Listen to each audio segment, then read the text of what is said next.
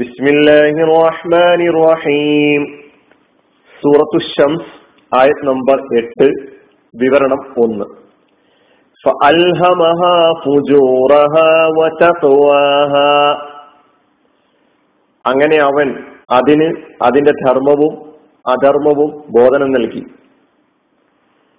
ഏഴാമത്തെ ആയത്തിന് ശേഷം ഏഴാമത്തെ ആയത്തിൽ നമ്മൾ പഠിച്ച വനഫ്സിം വമ സൗവാഹ ആത്മാവുമാണ് സത്യം അതിനെ ശരിയായി ക്രമപ്പെടുത്തിയവനുമാണ് സത്യം. അൽഹമഹ അങ്ങനെ അവൻ അതിന് ബോധനം നൽകി. അതിന് എന്നതുകൊണ്ട് ഉദ്ദേശിക്കുന്നത് ആ നഫ്സിന് ആത്മാവിന്. ബോധനം നൽകി ഫുജൂറഹ അതിന്റെ അധർമ്മത്തെ. വതക്കുവാഹ അതിന്റെ ധർമ്മത്തെയും. അപ്പൊ ധർമാധർമ്മങ്ങൾ. ആ നഫ്സിന് അവൻ ബോധനം നൽകി അതായത് അള്ളാഹു ഫ എന്ന ഈ ആയത്തിന്റെ തുടക്കത്തിൽ കാണുന്ന ഫ അസിഫിന്റെ ഫ ആണ്. ഇതിനു മുമ്പുള്ള ആയത്തിലേക്ക് ചേർത്ത് തന്നെ നമ്മൾ ഈ ആയത്തിനെയും മനസ്സിലാക്കണം. ഫ അൽഹമോ വനഫ്സിൻ വമാ സവ്വാ ശരിയായി ക്രമപ്പെടുത്തി അവൻ. ഫ അൽഹമ അങ്ങനെ അവൻ ബോധനം നൽകി. അൽഹമ അൽഹമ എന്നത് മാതിയായ സേവലാണ് അൽഹമ യുൽഹിമു ഇൽഹാമൻ അൽഹമയുടെ ഭാഷാർത്ഥം അതിന്റെ ദീർഘനേരം അർത്ഥം അതായത് വിഴുങ്ങിച്ചു എന്നതാണ്. അൽഹമ എന്ന പദം ബോധനം നൽകി എന്ന അർത്ഥത്തിലും തോന്നിപ്പിച്ചു എന്ന അർത്ഥത്തിലും ഉപയോഗിക്കാറുണ്ട്. വിഴുങ്ങുക എന്ന അർത്ഥത്തിലുള്ള ലഹിമ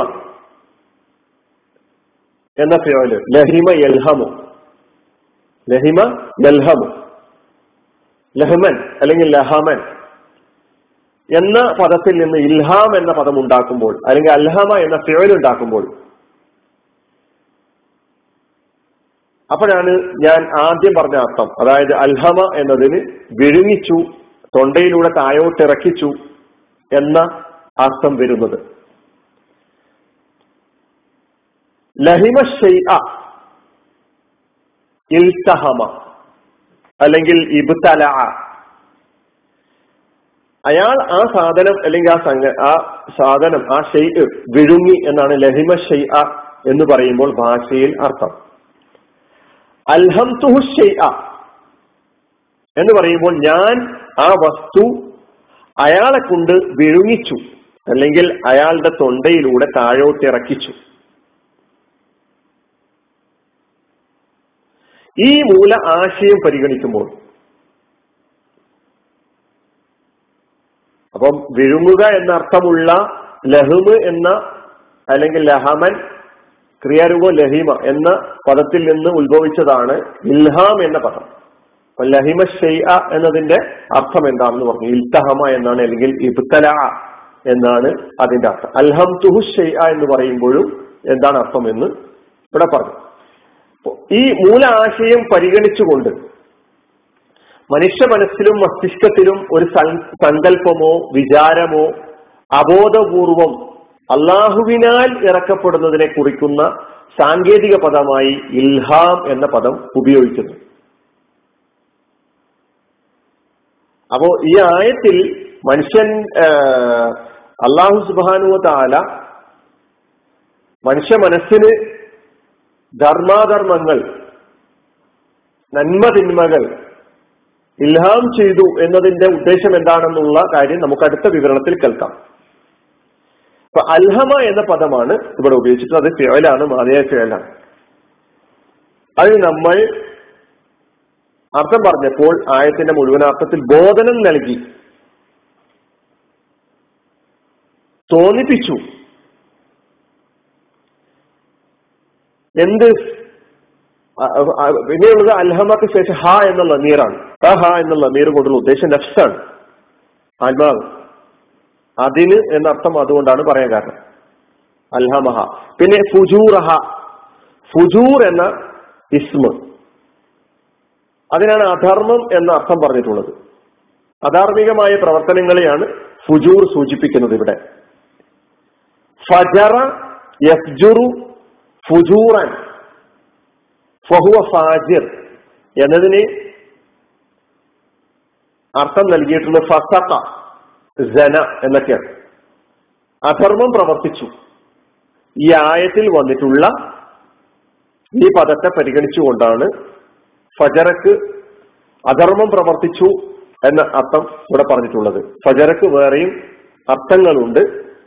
ഇവിടെ ഫജറ റജുലു എന്ന് പറഞ്ഞാൽ അർത്ഥം ഇർത്തക്കബ ഫസക കുറ്റം ചെയ്തു അധർമ്മം പ്രവർത്തിച്ചു തെറ്റ് പ്രവർത്തിച്ചു എന്നാണ്.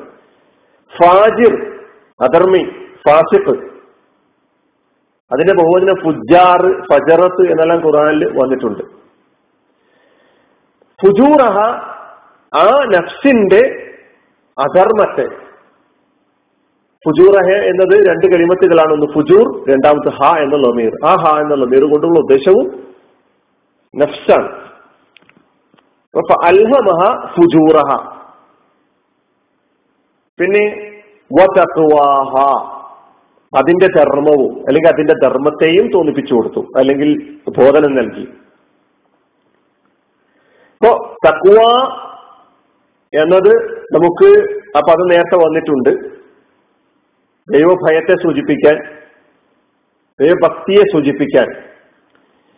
ഇപ്പൊ ധർമ്മത്തെ മൊത്തത്തിൽ നന്മയെ സൂചിപ്പിക്കുന്ന ധർമ്മത്തെ സൂചിപ്പിക്കുന്ന പദമായിട്ടാണ് തക്വാഹ എന്ന പദം ഇവിടെ ഉപയോഗിച്ചിട്ടുള്ളത്. ഫുജൂർ തക്വ. പ്രത്യക്ഷത്തിൽ രണ്ടും വിരുദ്ധമായതാണ്. യഥാർത്ഥത്തിൽ എല്ലാ നിലക്കും രണ്ടും വിരുദ്ധമായതാണ്. ഫുജൂറഹ വ തക്വാഹ. ഒന്ന് ധർമ്മമാണെങ്കിൽ മറ്റൊന്ന് അധർമ്മമാണ്. ഒന്ന് നന്മയാണെങ്കിൽ മറ്റൊന്ന് തിന്മയാണ്. ഫുജൂർ എന്നത് സകല പൈശാചികമായ പ്രവർത്തനങ്ങളെയും പ്രതിനിധാനം ചെയ്യുമ്പോൾ ചക്കുവ എന്നത് സർവ ധർമ്മ പ്രവർത്തനങ്ങളിൽ നന്മയെ സൂചിപ്പിക്കുന്ന അള്ളാഹുവിലേക്ക് എത്തിക്കുന്ന എല്ലാ പ്രവർത്തനങ്ങളെയും തക്കുവ എന്ന പദം പ്രതിനിധാനം ചെയ്യുന്നു അത് പ്രതിനിധീകരിക്കുന്നു. അപ്പൊ ഈ നഫ്സിനെ പടച്ച് അതിനെ സംവിധാനിച്ച് ശരിയായ വിധത്തിൽ ശരി ക്രമപ്പെടുത്തി സന്തുലിതമാക്കി അവിടെ അള്ളാഹു സുബാനുവത്താല ഈ രണ്ട് ശക്തികളെ നന്മയെയും തിന്മയെയും പ്രവേശിപ്പിച്ചിരിക്കുന്നു. അവിടെ സൃഷ്ടിച്ചിരിക്കുന്നു. അവിടെ ഇറക്കിയിരിക്കുന്നു. അവിടെ ബോധനം നൽകിയിരിക്കുന്നു. ഫുജൂറഹ റഹവ എന്താണ് ഈ പറഞ്ഞതിന്റെ അർത്ഥമെന്ന് നമുക്ക് അടുത്ത ക്ലാസ്സിൽ കേൾക്കാം. അൽഹമഹ ഫുജൂറഹ വസക്വാഹ അങ്ങനെ അവൻ അതിന് അതിന്റെ ധർമ്മവും അധർമ്മവും ബോധനം നൽകി. വാഹൃദാവാന അനിൽഹമുല്ലാ ഇസ്ലാം വലൈക്കും